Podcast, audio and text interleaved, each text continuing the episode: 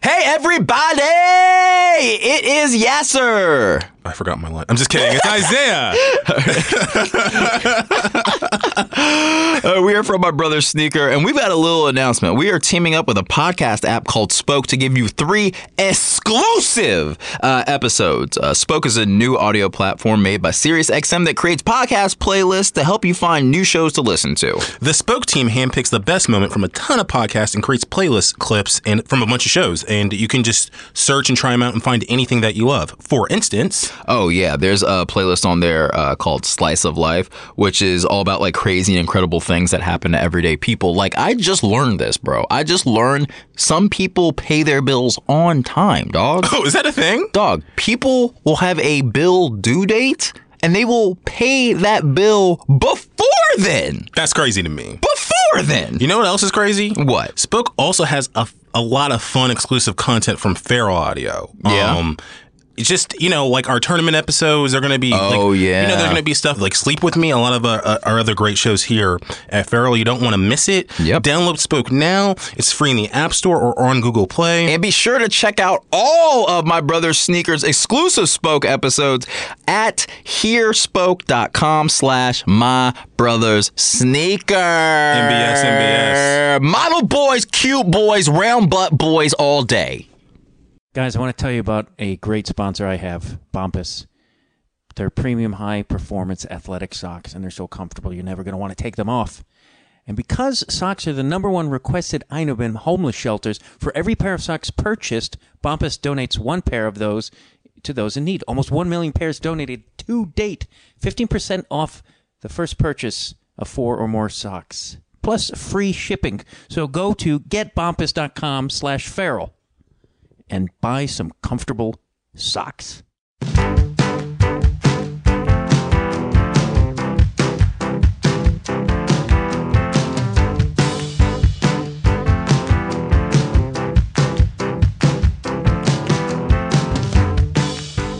Hello.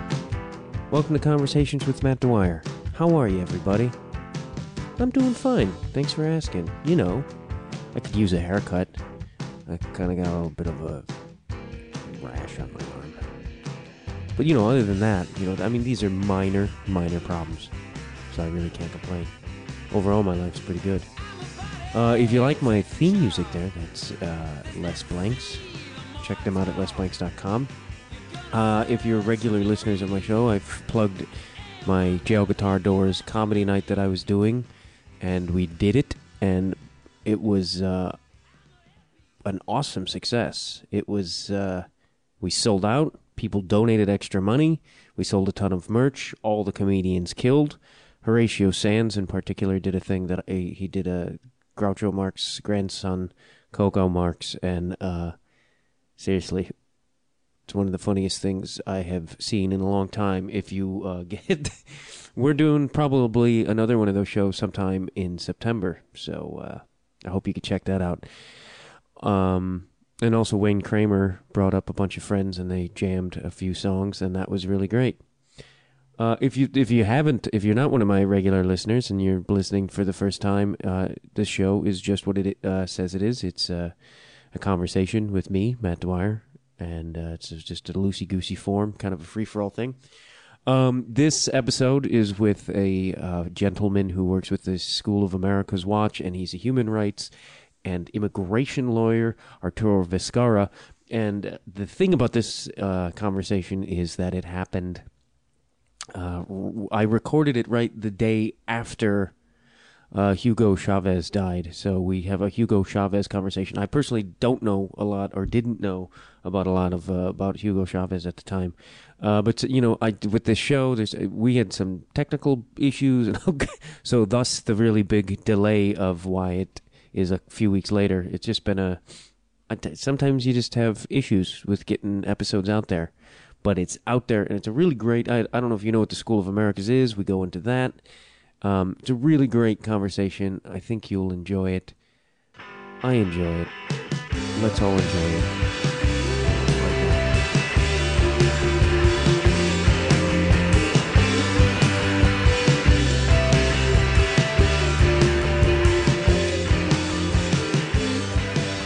I am speaking with Arturo Viscarra. You are a human rights immigration lawyer and an activist with the School of the Americas Watch. And um, I kind of I want to get into the School of Americas Watch in a second, but I there is something because uh, yesterday Hugo Chavez passed away, and I I've seen that on your Facebook page. You've had a lot of um, about it, and you were saying on one of your posts about how a lot of people are going to be celebrating the death of a bad guy, but that he was actually not.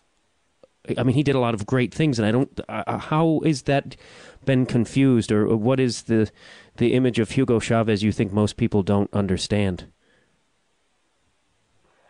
Um, well, I think that um, you know, just just quite plainly that well, most people get here in the United States um, is a, the, a, a dominant narrative from even the supposed uh, left-wing press, at least what passes for that in the mainstream, um, in, in, the U.S. in the mainstream press, um, is a very distorted picture of him, um, largely to do with the fact that just overall the the press doesn't really question the the United States government on foreign policy very well, um, in the same way that it would have happened to it happened in the Iraq War, you know, just as the most more recent um, egregious uh, example.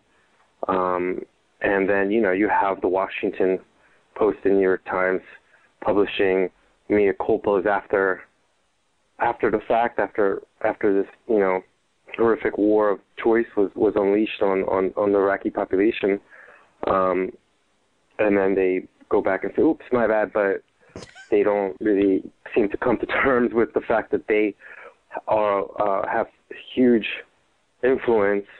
Unfortunately, uh, continue to have it, and even though it's lessening, obviously with, with, with alternative media such as yours and and just grassroots media that's obviously changing that because people mistrust the press so much. But I think that you have to start there uh, with the way that the, he's portrayed in, in the press, and, and like I said, some of these supposed liberal flagships, um, like the New York Times included, um, and others that might even seem a little bit more progressive, supposedly. And I think it just kind of also boils down to just the fact that, um, you know, most, uh, you know, even liberal, even liberals like the classic white liberals of the U.S. are are not uh, have have a very um, distorted, uh, stereotypical view of of Latin America, and um, I think that Chavez's um, personality, his strong personality, and his and his some of his sound bites and and, and uh, quote unquote outrageous quotes over the years make it has reinforced that for them, and that it it, it doesn't allow them to really consider just some of the basic facts or to disregard some of the more basic facts that at the end of the day uh, matter much more whether or not he he called George George Bush the devil or not.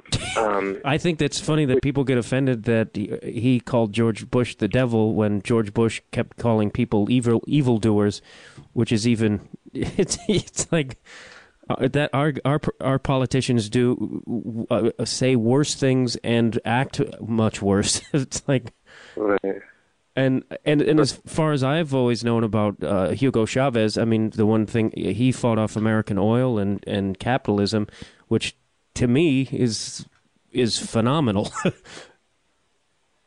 right. I mean, I mean, at the end of the day, like, what what did he do? He accomplished um, a lot of things because he exactly he turned uh, why they almost you know they you know the U.S. was involved in a coup attempt against him in 2002. He was actually ousted for um, 48 hours or 72 hours. I don't I forget right now. I think it's 72 hours. He was uh, you know, effectively toppled, and then by because of the popular will, and um, and because of some of those in the military refusing to execute orders to to kill him, to assassinate him um, while while they had him in captivity, um, and also realizing that he did not actually resign, and that that was a lie, and there wasn't any type of lawful succession. Um, then you know that's why he survived the coup attempt. And um, you know, people also don't realize that he that basically was one of the most that moment, that whole experience was, was something that made him just basically say, "Well, I've tried to cooperate with the U.S. Uh, we, you know, we we want to be established. We want this oil money to go towards funding social programs that benefit the majority of Venezuelans instead of the the small elite that's traditionally held on to to all of the proceeds from the national oil. And uh, instead of you know negotiating with him on that um, on behalf of the you know big oil companies that were operating in Venezuela, the the U.S. instead you know decided to to go back to that dark history of just simply saying, well, nah, how, how about we just not deal with you? And um, you know was was was there's so much circumstantial evidence of the U.S. involvement in the coup. Um, and then that basically was what radicalized him much further and made him just kind of say, well, if you're gonna, you know, why should I not? Why am I gonna bite my tongue? Why am I not gonna do the policies that uh, are actually needed in Venezuela and that the people want and that I think should should happen? If you're gonna you're gonna hate me either way.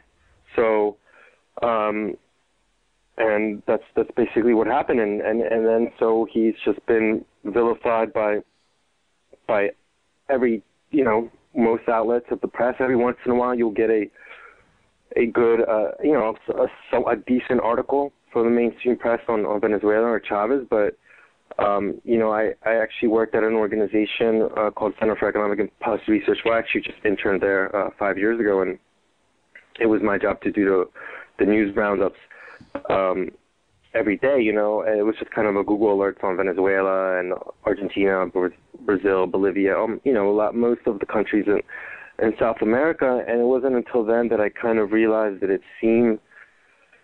I mean, I don't know if you know, it sounds too conspiratorial, if it, or if it's the right word to say that it was like a, a concerted media campaign, but it was. You definitely saw them adhering to the same parameters across media, uh, uh, across from supposedly conservative and liberal press, where it was just kind of you you played up the same memes and the same um, stereotypes. Chavez is crazy. Venezuela's economy is a disaster. Um, it's chaos in Venezuela. It's violent in Venezuela. Chavez is crazy. You know, like it was just it was just there was never any context to to to some of the things that he would say that that did sound that might sound kind of ridiculous if, if you just kind of take the quote in by itself without the context. Um, I personally found him to be just pretty hilarious on a lot of what he had to say. But for some reason, people took offense, even though, you know, the same people that hated Bush, right? It's like they take, they would, they could say whatever they would want, you know, they would think worse things about him than the calling him the devil, especially at that time. And then, I had oh, a but lot of of course, there's still that. yeah. Yeah, I had a lot of hard, harsh words for Bush, and I, I don't think that sounds conspiratorial about our media. I mean, I think our media has, especially in the last twenty years, siding, you know, being more corporate and American minded. Their message. You know, it's it's phenomenal the things that don't make it into our mainstream press that are you know look how long it took to for drone attacks to start getting in mainstream media or the the NDAA Act which is is an abomination of civil rights. It's like you barely hear anything about that. Um, Mhm. And Yeah, do you exactly. do you think that America is good? The United States is going to try to uh, now that Chavez is dead? Do you think Venezuela is going to try to hold strong, or do you think the United States is going to try to stick their filthy foot in there? Well, as far as I'm trying, that's not a matter of of trying to of, of, of speculation. That's that's a certainty, um, one way or the other. I mean, that's just as certain as the as the sun rising in in the east. they're they're definitely you know attempting to let's see how would they put it you know um, you know just secure U.S. interests in the region, um, but uh, that obviously means internal trying to pick the winners and and, and, and, and trying to paint the narrative and they're going to try to pull some crazy upset in the election that's going to occur now that Chavez is is, is dead. Um, and they know it's a desperate situation, but obviously they it's the first chance that they've had, first realistic chance they've had in in, in a while, at least in their minds. So, um, but I think it's pretty much a done deal that his um, that the the the vice president from his party will will will will will win in the elections unless something crazy happens, which is obviously not not out of the question, but I, I mean, I definitely couldn't speculate on what that exactly would be. But you know, the news before he died, the hours before that, was that Venezuela had expelled some um, two U.S. embassy attaches um, for supposedly conspiring with the elements of the military, um, which is obviously, I mean, that's where the a lot of the power really is, is held. That's where Chavez. I mean, Chavez wouldn't have come to power if he had not come from the military, and um, you know, so that's always a constant struggle, constant game to make sure that the military is still um, on the side of the of the administration, given its historical tendencies to to to side with right wing dictatorships and uh, you know just basically the, the the oligarchies and the capitalist class. So um, I also think that it some people now is that true? Were these people actually conspiring with the Venezuelan opposition and the and and and trying to obtain information, uh, intelligence with with the military? I think it's probably true. Now, is it something that oh they just discovered yesterday and and and and and so they immediately uncovered it? I doubt that as well. I think it's also kind of just expected. That's kind of what the U.S. does. Um, but they also, I think, wanted to send a message to to the military. Um, they wanted. I, I felt like there was a genuine fear within the administration that there was something something afoot, you know, and you can't, you know, people like think that, oh, then they criticize them for being paranoid and and and and you know, obsc- you know, what's what's the opposite of transparent, whatever that is, the opposite of transparent. Um, and it's kind of like you're forgetting the context of of the fact that the the CIA is real, and it doesn't. It's not just some movie heroes. They actually, you know, go around and they topple governments, which they already they've done in Latin America. It's interesting. yeah, it's interesting. They call like, oh, he's paranoid. It's like America is constantly like, no, they're a threat, and these guys are a threat, and they're a threat. So we need to bomb them before they're actually a real threat. it's like we're the most paranoid, frightened country there is. And and and what right. And you were saying like uh, we it, it, was leading into you work with the School of America's Watch, which um, uh, I just for those of people who don't know what the School of Americas is, would you um, shed some light on that for people who may not know what that is exactly? Yeah, so the the School of the Americas is a military training school um, that's existed for um, I think it's about 60 years. I should know exactly how long it is, but yeah, it's, it's, about years.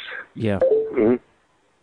And at first, it was established in Panama, um, and they would train Latin American military there. Um, and those men would oftentimes end up being the ones that would rise to power within the ranks, uh, especially given the U.S.'s huge influence and in, in, in, who in, in, almost all of these countries and actually and who does ascend within the military, um, and then the school,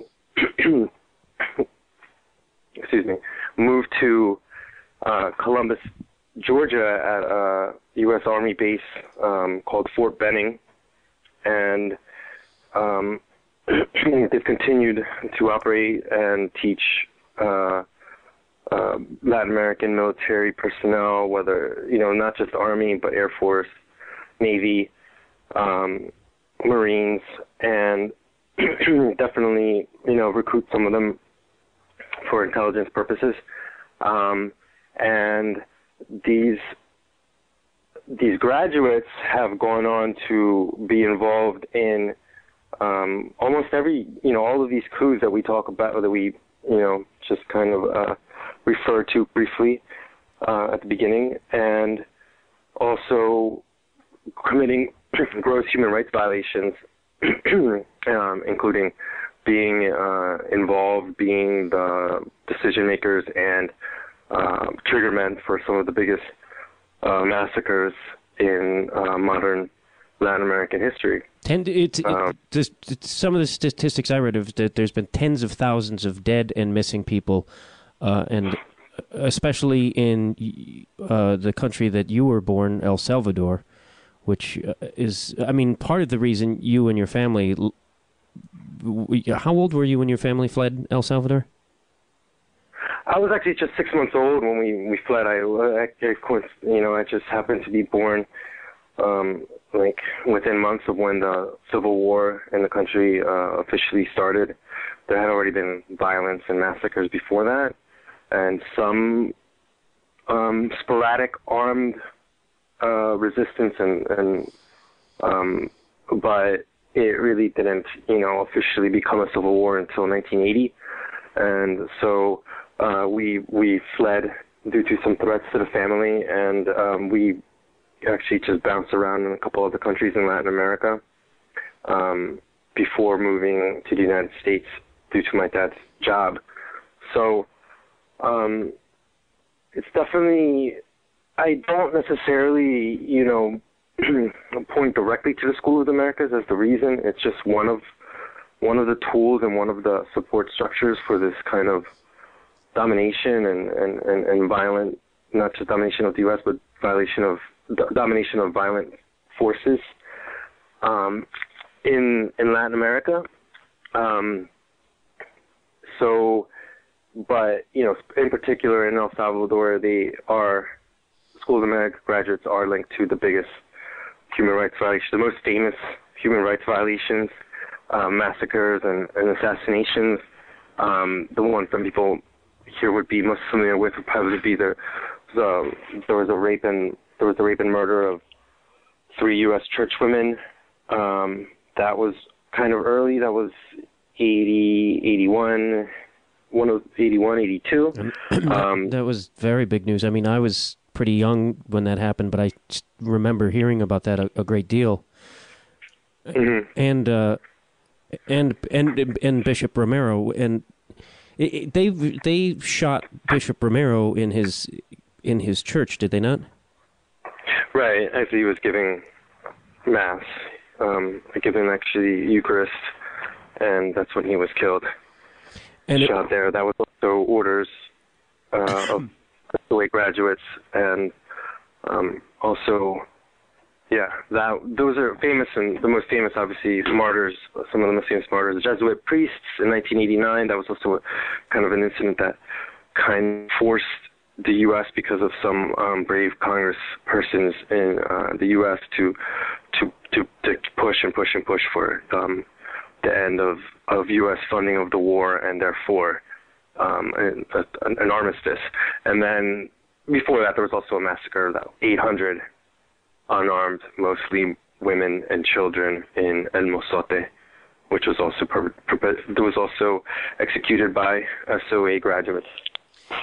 now the what would the what what does the United States have to gain by meddling in all these countries' politics? Is it is it the I mean they often say security, but it I mean is it a lot of it corporate money based? I know there's um wasn't there just oil found or a lot of in Colombia there was something recently where it's like oh that's it's a pure like oh yeah that's why you're dicking around there because it's it's money Yeah, I mean, I, I think it always um, there's always going to be corporate interest involved. Uh, the, the just the capitalist kind of um, yeah, capitalist drive, right? The the I can't even obviously the the best source for for any of this would be the Open Veins of Latin America by Eduardo Galeano, um, which was written about 40 years 40 years ago, and it talks about the the economic relationships between not just the U.S. but the West and uh, and not just Latin America, but the, the developing world or the global South, but obviously with the focus of the U- U.S. versus Latin America, and um, you know just having Latin America still serves as as a primary product um, place, you know, whether it be, you know, wood or minerals or um, increasingly now just just energy, um, uh, you know, coffee, bananas. You know, obviously that that term comes from something, banana republic, uh, because it really does refer to how they thought of some countries that that was really what they were good for, and that when there was a you know government that came to power, democratically elected government in Guatemala that wanted to nationalize some of the land owned by the United Fruit Company, which is um, the predecessor to Chiquita. Um, uh, then they, you know, the they forced through a a coup d'état. This is one of the, you know, one of the first CIA coups. Um, I think it was slightly after Mossadegh in in, in, in Iran, but you know, it was a, it was psy, a lot of psyops. There was some military involvement, but it it really um, also was just a huge propaganda um, operation, and that that succeeded. And there was, you know, replaced the Democratic elected uh, president with Jacobo Arbenz was his name, with a military dictatorship that that lasted, um, you know, until 1996.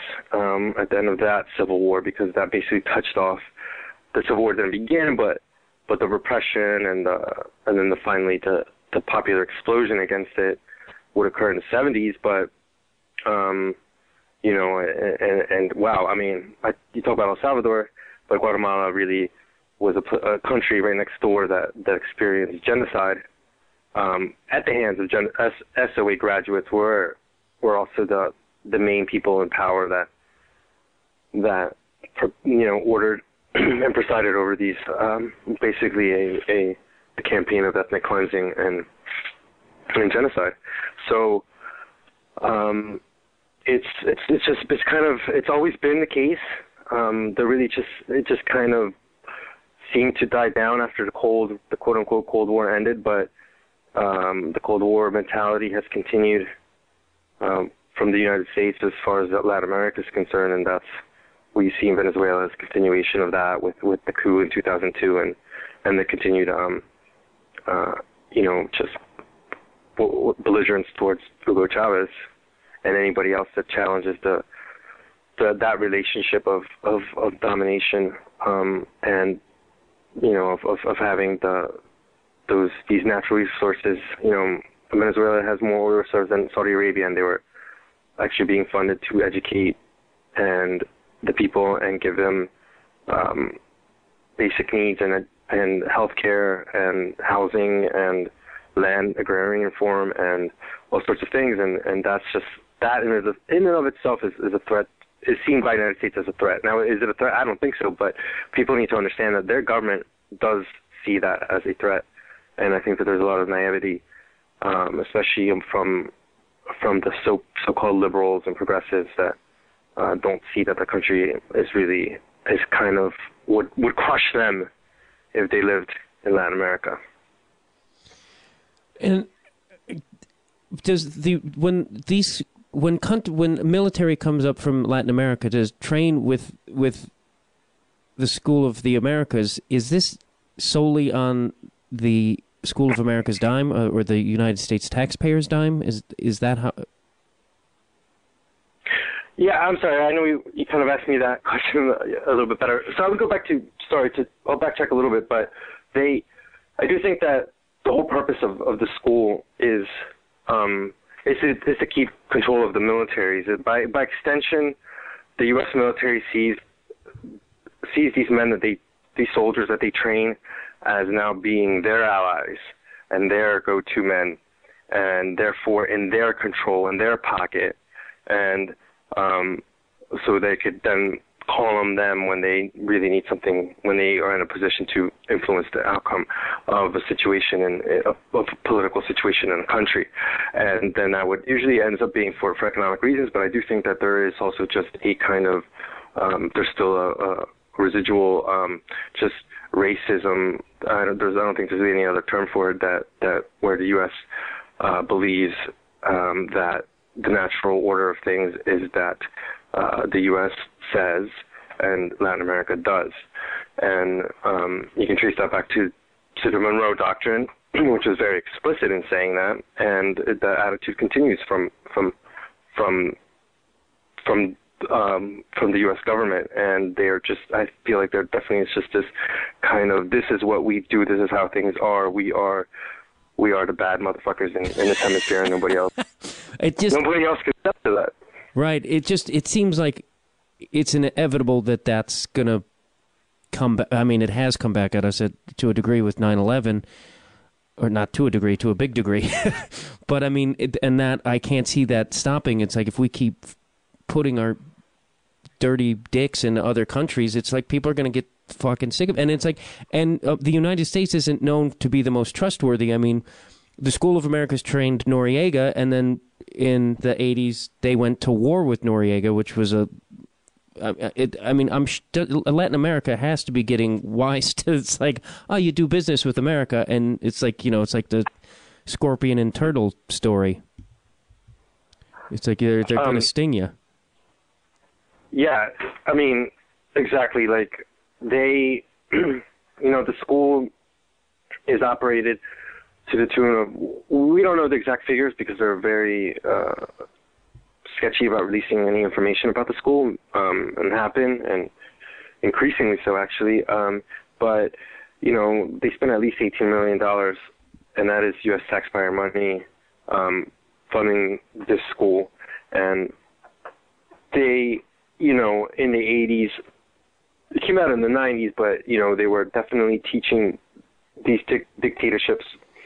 Um, they had CIA torture manuals that, that came out. They had, you know, illegal torture manuals that they were showing these soldiers how to torture their own population. And um, that, uh, you know, they've they basically have gone through uh, they've re- they've kind of at least woken up to the the PR aspect of it. So now they have supposedly you know human rights courses that they give to the soldiers, but um, with, with the end of their day, torture manual. I mean, it's just, it's Right. a contradiction of like make make them a pie after you waterboard them. Yeah, yeah, yeah, yeah. Exactly. Well, waterboarding isn't torture, so they're probably teaching that now, but that's not torture. So we don't Right. we don't know what's going on there now. I mean, we'll, it's always there's always a time lapse as far as what we know is happening. Um, you know, what we suspect and what we know because of of, of you know the the laws as far as what they have to divulge, um, and uh, so we don't know exactly what's going on right now, but obviously there's there's still uh, they definitely still instill a mentality within the the military, the militaries, the people that are trained there that um, you know the you know patriotism and democracy equals capitalism. Um, so if you don't, you can't even. It's an it's in there, and what they teach it seems to be an oxymoron that uh, the military could uh, follow the orders of a social socialist government, um, even if it's a social democratic government or just a. Uh, sometimes a center left government is enough. And you were Um, st- and you you were saying that um to, to in America people are like ooh socialism is wrong but it's like in a lot of these other countries where they're very impoverished they they greatly rely on social uh uh, uh, I'm blanking on the uh, my brain just sh- went froze on me but pro, social programs it's it's a, it's, it's a di- it's a much different situation in, in certain countries where they they need social programs to eat and live. Right. I mean, that's. I mean, that's two different. That's two really important points there. One would be, as you said, there, one is that okay, every single country in this world has some degree of quote unquote socialism. We have social security here. I mean, it's in the name. We have Medicare. We have Medicaid. These are safety nets. That's it's because we, you know, if you don't have anything of that, then you have to be. Then you have to. You have a country. Then you have what Latin America has looked like historically, and what it's tried to it's tried to move itself away from. But you know, you have people living in communities that are they're made out of you know junk parts and dirt and living on dirt floors and kids don't have shoes and they're contracting uh, completely curable diseases, preventable diseases, and um, you know people don't have any employment and there's no way to break that cycle between that and the education gap and obviously and it goes on and on and obviously you know some of the countries that are supposedly the most the happiest and and most stable economically and politically and everything are these um you know the Scandinavian countries and um, you know, they're like you said. I think you're alluding to them. They're they're they're completely they're socialists. If you, given the fact that they, you know, their income inequality is so small. There's so much, so many state benefits, uh, so many state grants for different things. You know, have a kid, here's some money. Um, graduate school, here's some money. Here's free education, free university education. Um, you know, all sorts of benefits like that. Unemployment is is extremely disability is extremely um, you know, here there's supposed this supposed attitude that that's that's you know that that's heresy and anti-capitalist, and you have to pull yourself up by your bootstraps. And then it's like some of the people that are like, you know, it's just kind of funny because then you know, for example, some of the people that are most vehement about this kind of stuff, there was like a poll about you know people complaining about Obamacare, and then pretty you know sizable chunk of the of, of, of the people, some of these Tea Partiers that were going out, coming to D.C. and, and, and going out and protesting, where you know have Medicare and, and Social Security and disability and these kinds of things, and, yet they don't think the government should be involved in their health care, but they already are. Um, so it's kind of this kind of weird psychosis that, that that happens here, that they don't think it's good for them, but it's called, but it's bad for other people, and it's called something else for other people.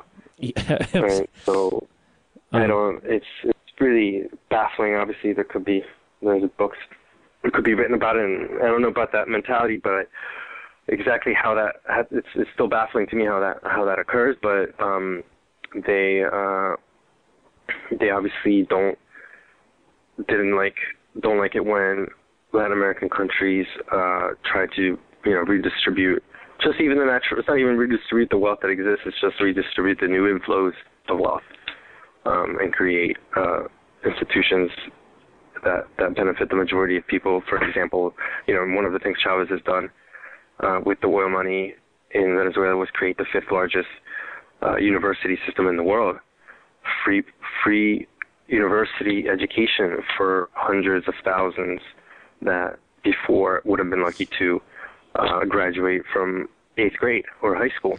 It's amazing So- too because the United States could do that in in and we don't. it's like we have all the resources to educate and and distribute medicine and healthcare and we're just like go fuck yourselves people. it's and I I personally don't think it will change. I think it, it, that I don't unless there's a real people really get out there and start protesting. I, you know that they'll just keep letting the the citizens suffer, and it, it'll get worse. I think it continues to get worse. Um, Yeah, I I agree with you. I think that they're basically. I mean, things have changed, and and the reasons for historically how how how these um elites have uh, have have operated. I think it is changing in the sense that they're becoming more. You know, the elites are becoming increasingly international themselves and not really being tied to a country. And I think maybe that's part of the reason why the United States has uh, is continues this slide, um, you know, towards towards like what towards looking more and more like the quote unquote third world, um, because it gives less and less of a shit about what the the elites and the governors care less and less on what they what what happens to the lower classes. Um, and you know, it's because they don't, they're not really bought into this country anymore, and I don't think that that's really going to change um, anytime soon. Um, it's it's only going to get worse, at least in, as far as they can get away with it. I mean, there's you know right now they're you know they're playing chicken with the economy every couple of months because to make sure that you know the the richest people in this country don't pay more taxes, and that's like supposedly more important than the welfare of millions and millions of other people that um, whose survival and and sanity is actually on the line, not their Yeah. not their yachts and, and, other things. So I have two yachts. I think you need to know that. I have two very big yachts. Though I live in a studio apartment. Uh, and I think it should be noted, too, that the. The School of Americas, just to get back to the School of Americas, uh, the School of Americas Watch. Um, first of all, you your means of protest uh, is at times uh, very uh, I, I don't, I don't know. It's, impressive, but I mean, there's been uh, uh, hunger strikes and um, some very major.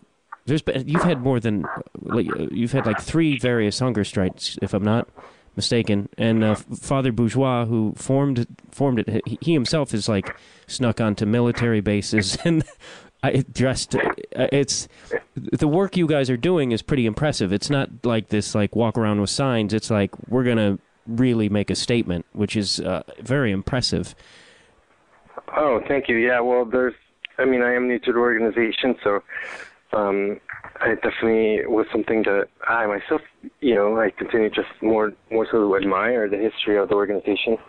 Um, that that's it's people that are been so so moved and so um, outraged, and their consciences have been moved by these uh, gross injustices and and um, and just basically horrific and and let lest we say evil mentality um, that has caused the suffering of so many uh, millions in Latin America that you know people here have been willing to to spend time in jail.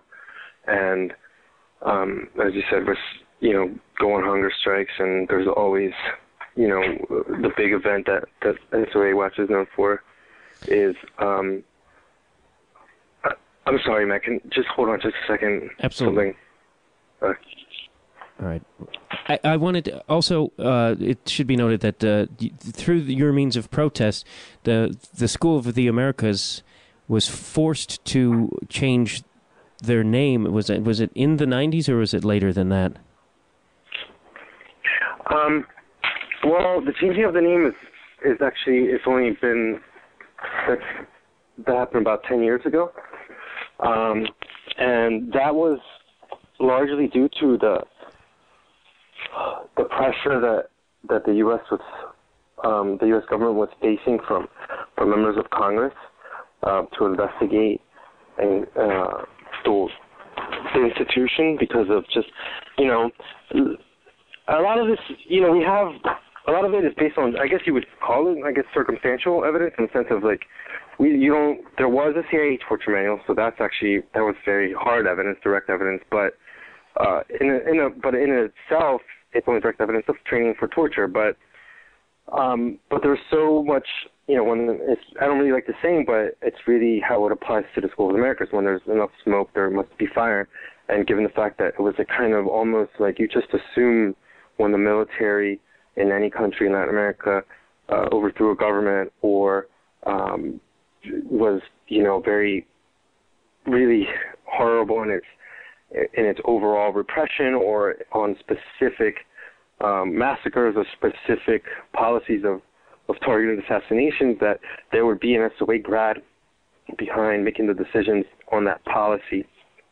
And um, so that that really seemed to be the case. It's almost you just kind of assume that the people involved in these things are, are School of America's graduates. So there was so much out, outcry from from the people, um, especially faith communities and um, other human rights organizations and uh, unions that uh, they put pressure on the Congress to be able to almost um, pass legislation that would have forced the school to close um, and uh, def- or defunded it or um, or every and they instead um, some of the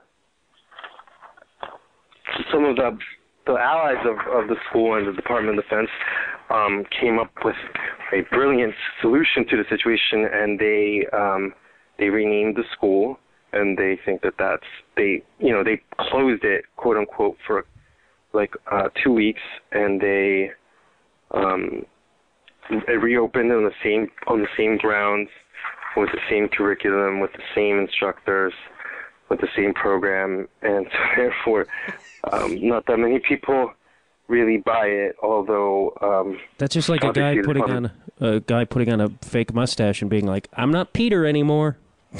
Hey, right, exactly, exactly.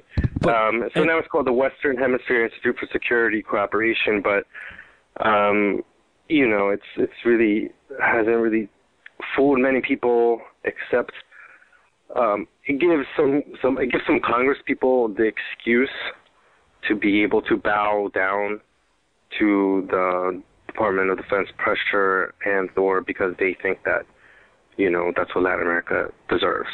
So um, that's that's basically what happened, and, and, and now you know we we keep on calling it the School of the Americas. We do refer it as WHINSEC, so people understand that this this name change has this cosmetic PR campaign uh, is occurring, and you have to be able to be prepared to counteract it, uh, counteract it. But um, you know, it's we just it's still we you know we didn't go around we didn't go back and change our name. We found that to be completely unnecessary, right? Um, to change the name of the organization to WHINSEC Watch, right? So it's still Schools of America's Watch because it's a it's the same it's the same institution. It's still teaching the same thing. They're still they're still um, producing massive, you know, human rights violators It, know, every year. are there any uh, politicians that have have been very like any congressmen who have been loudly against the School of Americas, or- or is it always just been kind of a let it go type of situation?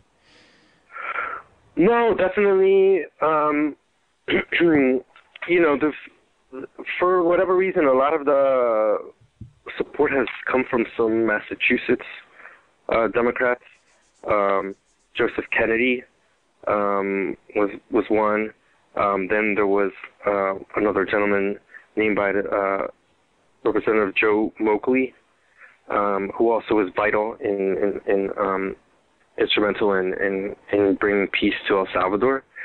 Um, and since then, um, Jim McGovern has kind of taken up the reins. He's he's a actual congressman now in Western Massachusetts, and um, he's the one that usually uh, introduces the bill every term to uh, that calls for uh, suspension of the operations of the school and an investigation pending.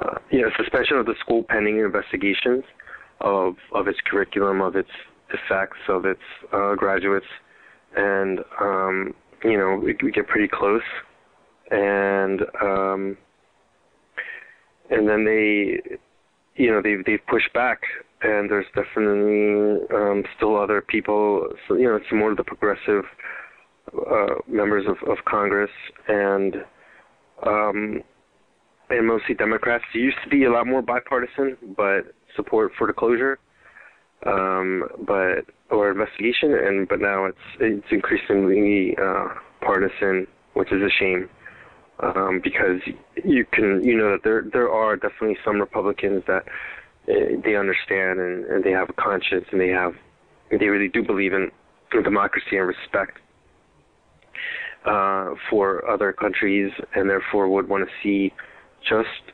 a you know more transparency at the very least. So they supported the bill to just have an investigation. If there's nothing to hide, then then it shouldn't be a problem. So, um, but obviously the Department of Defense has has uh, and and the school itself has. Uh, obviously, they have a lot of influence in Congress, so um, there's been um, you know more and more pushback once they once they saw that we had that it was real, that we were people weren't going away, and and we were having an influence even in Congress. It's just, it's amazing to me that uh, there's always this denial of torture. It, like I was just watching something last night, and y- you know, the, the uh, well, the new CIA head Brennan, who was I, he was uh, very pro torture, but there's, if I'm not mistaken, he was very pro But it, regardless, it's just like people are like, no, we don't torture. We we've stopped that. We never did that. And it's like, and then it's like here you were. It's like ah, there's a manual. it's like there is a hard physical piece of, and it's like it's just weird. Like no one ever picks that up at a news on a news show and goes, well, here's the like you don't see this getting out there, and it's like it's so apparent we're doing all these horrid things. I think if we the, the news started talking about how actually horrible America is, the news would be you know, it would just be a 24 hour nonstop shit fest. CNN would just be called, you know, God, we're fucking awful. yeah. Um, yeah, I mean, certainly that's how it seems like on the, the foreign policy side. It's it's very good, but yet majority of people think that I don't know how it works. I mean, maybe you expect it to be better. I, I don't know, but people, it's it's really hard. It's it's like a personal affront to them if if their government does something horrible. But it's it's kind of like, well, we're, just, we're talking about your government. We're not talking about you. Yeah, that's Um, an but- interesting point. How people, because it, it's the same with people who are Obama supporters, and where if you point out something wrong that he has done, like drone attacks, people get people. It's people get really upset about it, and it's like you're looking at politicians and politics, and it's like it's like and or government, and it's like historically there's really never been any great ones. you know, there's been a couple good politicians, and then it's been a sea of horrible human beings. It's like, but uh, the School of Americas has uh, the School of or I'm sorry, the uh, the I was trying to say Latin America though in a lot of ways has turned against uh, the School of Americas too. Isn't there a lot of countries who are sort of saying we're not going to have it? Yeah, I mean that that in a way seems sometimes to be a more viable possibility of, of of the way that the school will be shut down if you don't have any countries that are willing to send troops to it. Then, um, well, right, it can't be the School of Americas if nobody else shows up. Um, but uh, you know, referencing back to you know, we started the conversation talking about Hugo Chavez's death, but uh, you know, Hugo Chavez was the first leader, Venezuela was the first country to pull its troops to end that that that relationship between the U.S. and military and its military, and you know, I think it's probably, you know you're probably seeing the, the effects of it yesterday. That's part of the reason why I mean, there wasn't a coup yesterday after he died, um, because he, you know, the the the the military has been sufficiently um, you know, they've they've gotten it through that they're they're they have support. Their interests, Venezuela's interests, aren't the U.S. interests necessarily. I mean, I'm not. I don't think that they are necessarily in in opposition, but um, you know, that's that's kind of what they brainwash a lot of these these men, these soldiers into thinking, and provide some money along with it. Then you can you end up being able to convince a lot of them Was that right? So I think you throw some money into it. I mean, I'm just speculating. I don't have really much proof on this. This is just me, and this is not the organization's position. But um, I would think that, uh, you know, anecdotally, it seems that that's another. That's one of the ways to do it. They align. You know, they find ideologues, and they also give them material benefits for for being their their men in in Venezuela or in Bolivia or wherever it may be. But you know, so he cut off this Chavez cut off this relationship, and since then, five other countries have also done so. So, a total of six countries are no longer sending troops um, to the school, and um, you know, hopefully that will be increasing. But the U.S. definitely uh, pressures them greatly, even when they say that they're going to. Even there's been one reversal. Uh, Costa Rica announced at one point that they would stop sending their military and uh, they they actually don't have a, a military there, so it's like their civil guard or whatever they call it exactly, and they're you know pretty you know have a pretty robust police force, and they would send them. And um, the president, who is actually a Nobel Prize winner, um, thought of varying degrees opinions on him from the left. Usually, it's not too good, um, but um, he announced it and then they reversed course um, because of the pressure that came from the U.S.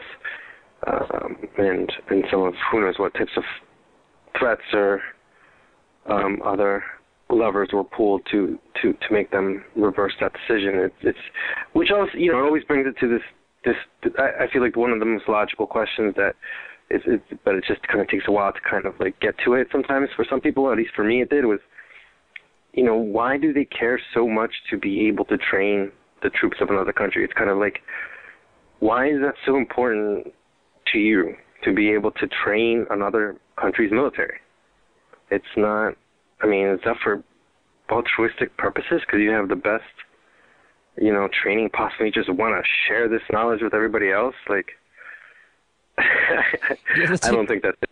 Yeah, it's not altruistic. That's an interesting thing. It's not like we're going uh, into South, uh, you know, into other countries and, and vaccinating everybody and uh, purifying their water. We're just going into these other countries and going like, and here's how you kill some people. Yeah, right. it's like, it's just, it's, Yeah. it's really, uh, it's terribly offensive, frankly. And I just want to switch gears real quick because uh, also you're an immigration lawyer, and uh, there was something I was looking at that also that you posted about, and um, because I think there's a lot of, I would, there's so much talk of immigration and immigration reform in our media, and I really don't think uh, it's frankly it's confusing unless you really sit down and go, all right, I'm going to learn about what the hell this means because you just get sound bites. And there was something I was looking at today about how is it accurate that under the Obama administration more people have been deported in I- the the the number of years was astronomical. Do do you recall that at all? What the Yeah. Well, somebody actually pointed out to me. I've heard different facts, and I haven't had the time to actually look into the, the primary sources for, for these figures. Um, somebody was telling me that actually that was incorrect, but um, I think it really kind of depends on how you categorize uh, historical immigration policy. And I think my suspicion is that Obama's administration um, you know, will, given that it's been deporting uh, roughly, you know, it was a little bit under, now it's a little bit over 400,000 people a year. Um, so that will bring us to, at this point, 1.6 million. Um, and that that number would be more than basically had ever been deported in the history of the United States. Um, just because in the past they didn't, you know, there wasn't an immigration policy of of deportation, you basically um, got to stay almost no matter what, um, except for very specific, sometimes, um, you know, discrimination against specific nationalities. You know, one of the first immigration laws was the Chinese Exclusion Act. Um, and then there was, you know, just very specific quotas on on some countries, and they just kind of wouldn't let you in. Um, so you wouldn't. There wasn't much of a need for deportation. You just really didn't get in to begin with, and then there wasn't so much deportation once you were in. Um, even if you committed crimes, you just kind of served your time and you were uh, once again released. Um, but uh, so, but obviously there has there, but there are people that get deported. There are people that have been getting deported for the last hundred years or so, or, or more, and um, uh, I think that what the reference is is to actual judicial processes where there's a you know a judge that says, or at least some sort of administrator that has that reviews your case, reviews you know what arguments do you have, any arguments for your ability to stay here? Are you an asylum seeker? I mean, that's part of international law. You know, it's not even the U.S. isn't doing anybody any favors. It would be the only country in the world that didn't grant asylum if it chose not to do that. So it gives that um, that opportunity, and then the judge declares, you know, you're you don't have a right to be here, and you are ordered removed. So, um, and where people have had prior removal orders, you know, they're called removal orders now. They used to call them deportation orders, but um, and then they'll, you know, part of those those numbers also count for people that that might have had a really old order, um, and then they get picked up again and and actually, you know, physically expelled. uh, voluntarily in the plane.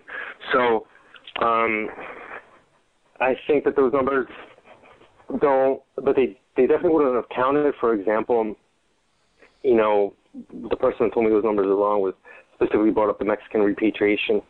It was just something that happened over several decades, if I'm not mistaken, from the 30s through the 50s, where um, at least 500,000, if not more, some some estimates for a million or million and a half um, Mexican Americans.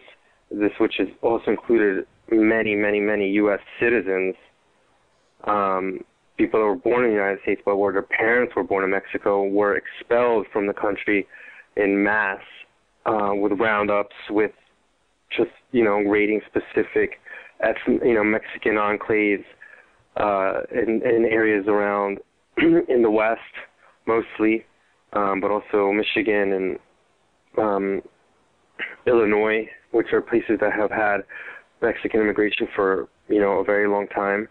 Nothing new to them, but they were uh, expelled en masse, and a lot of people also because of the fear, just you know, well, you know, quasi, it's not completely voluntary, right? When you feel like you have to leave, but um, instead of being uh, physically uh, arrested and, and, and removed and, and with a kick to the ass, decided to just just you know cross back into Mexico, or for some people just crossed into Mexico since they had never been there before, but they look Mexican, so out of that fear, they they they they they went back. Um, but I, I think that lots of those numbers wouldn't be counted. That's not so it's a kind of a technicality, right? Um, and what's worse, I'm not sure what's what's worse, right? If do we count those as deportations or not? I mean, it's pretty it's pretty bad either, whichever way you slice it. Is is Obama not as great as he uh, appears to be with uh, immigration? Because he he talked a pretty big game uh, uh, in this past election, but uh, I mean, just... I mean, I think it depends on who you ask. I think if you uh, ask the right wing, he's horrible on immigration. I think if you ask immigrant rights advocates, he's pretty bad. There's some more mainstream immigrant rights organizations that are in the, firmly in the Democratic sphere of influence, and they're not going to talk uh, bad about the Dems and Obama.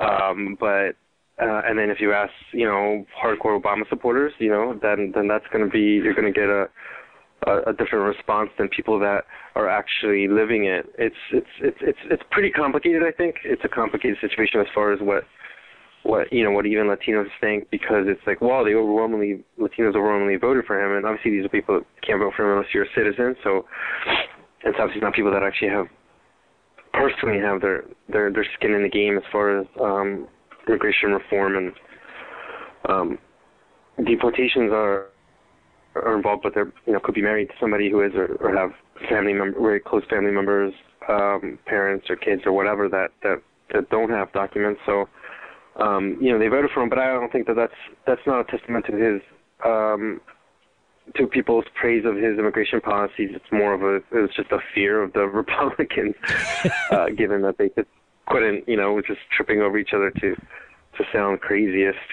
except Newt Gingrich, but that was kind of an anomaly, right? Yeah. yeah, I just I heard Pat Buchanan say something the other day. I mean, it was from an old clip, but I was just like, I was shocked to hear him say something positive about, and it was about homosexuals, and I was just like, "Oh my lord!" Then, like two seconds later, he said something horrible. Ass. it was like, oh, "All right, we're back to normal." But um, yeah, that's weird like that, huh? Yeah. Every once in a while, you're like, "Oh my god, he's he's he's making sane, he's making sane arguments that nobody else makes," and then like the next sentence, it's like, "Oh, that's right." Yeah, oh, that's right. You're a you're a filthy, awful person. Um, Arturo, I want to th- uh, thank you again for uh, uh, taking out the time to uh, talk to me, and I promise you, I'm going to save this file immediately. You put it on my computer so nothing bad can happen to it. um, okay, yeah, no worries. And uh, we had to do it twice. Uh, we didn't. I kept on veering away from the actual School of Americas question. Sorry, but just a little tired. It's all right. I I, uh, I just real quick. I want to uh, want you to plug uh, some websites. And uh, April Lobby Days is coming up, which is I, I, believe a very important thing for the School of Americas watch. Um, Right. And uh, I, I do. Well, correct. Uh, and yeah, Uh-huh. sh- oh, just share with us what uh, April Lobby Days is and and the School of the Americas Watch website. Right. Well, um, April Days um, will be uh, here from April 7th, which is a Sunday, through April 10th, uh, which is a Wednesday, um, about a month from now, which uh, people from all over the country that support uh, the work of our organization, uh, School of Americas Watch, and or just maybe not even necessarily um, the, the organization, but the cause, the movement to close the School of Americas will uh, travel to Washington D.C. for workshops, and then um, to set up, and we'll have set up some meetings with their uh, congressional representatives um, in the House of Representatives right now. It's just focused on on that. That's where the bill is is going through, and they will um, ask for them to become sponsors of uh, what what is known as the Latin America Military Training Review Act, um, and which asks for the suspension and investigation of the School of the Americas uh, slash WHINSEC, um, and uh, that will, will be again April 7th through the 10th. And some cultural events and some rallies will also be involved, and uh, will be capped off with uh, immigrant rights just by coincidence, it's also the last day we had already had it scheduled, and then it, it was um, also now scheduled by uh, the immigrant rights organizations as uh, a big, a huge rally for for immigrant immigration reform, and um, so we will participate in that as bring in into hopefully bring in be part of a contingent that brings attention to the uh, the role of uh, free trade agreements and economic policies, as well as the militarization of, of Latin America, uh, which the School of Americas is a is an important part of. That also leads to conditions that make people leave their their countries of origin for the United States. So, um, if anybody, if any of your listeners are interested in in in that, or you know, people don't have to come out here. I know Washington is extremely far away from Los Angeles and any other many other parts of this of this huge country. So um, we also have information on how to set up um, congressional visits in their home district, so um, somewhere close to where you live, and also just you know a lot of it's also just even emails, phone calls, those things, all those things help. Sometimes these Congress people, they their conscience uh, leads them to understanding that this uh, institution um, should not be operating at the very least shouldn't be operating the way that it has and does. So, but sometimes they they need to hear from from even a handful of constituents that that will uh, allow them, you know, give them a better opportunity to to to to go with their conscience and and not listening to the to the bullshit arguments from from the Department of Defense. Um, and if anybody is interested, they can always email me. Um, Arturo, it's A R T U R O at org, and that's for School of the Americas Watch again. So soaw dot org, and Arturo is A R T U R O. Yeah, and, and if you go to the website, all your information's on there as well. And uh, and I follow you on Twitter, always and Facebook. and there's always, I mean, uh, you're always posting very um, informative and important things. So uh, check. Oh, thank you. And uh, I just thank you again, Arturo, very much for taking out the time to do this. Well, thank you for having me on the on the show. Thank you for listening to Conversations with Matt Dwyer. If you if you uh, enjoyed the show and you'd like to donate some dough to help us out, because we do very bare bones here. We do this. We don't have advertisers. We don't have any of that. So I just uh, I rely on your dough. Uh, feel free to donate something. You know, maybe don't buy a cup of coffee today at the Starbucks. Make it at home. Send me a few bucks. Uh, you know, I got to buy a lot of magazines. I have to be well read for this thing, this show. Also, um, if you can't afford to donate, I know these times are tough. You can go to uh, my page there at feralaudio.com. You can go through the, the Amazon link and purchase stuff, and then I get a kickback. And that would be great. Uh, also, follow me on Twitter, Matt underscore Dwyer at uh, the Twitterist. Uh, that way you'll know when I'm having shows. They come out every Wednesday, but you know what guests are happening, what shows I'm doing, blah blah blah. And uh, rate my show on the uh, iTunes there, would you? Give me a little review or something. Um, all right. Hey, thanks for listening, everybody. Power to the people.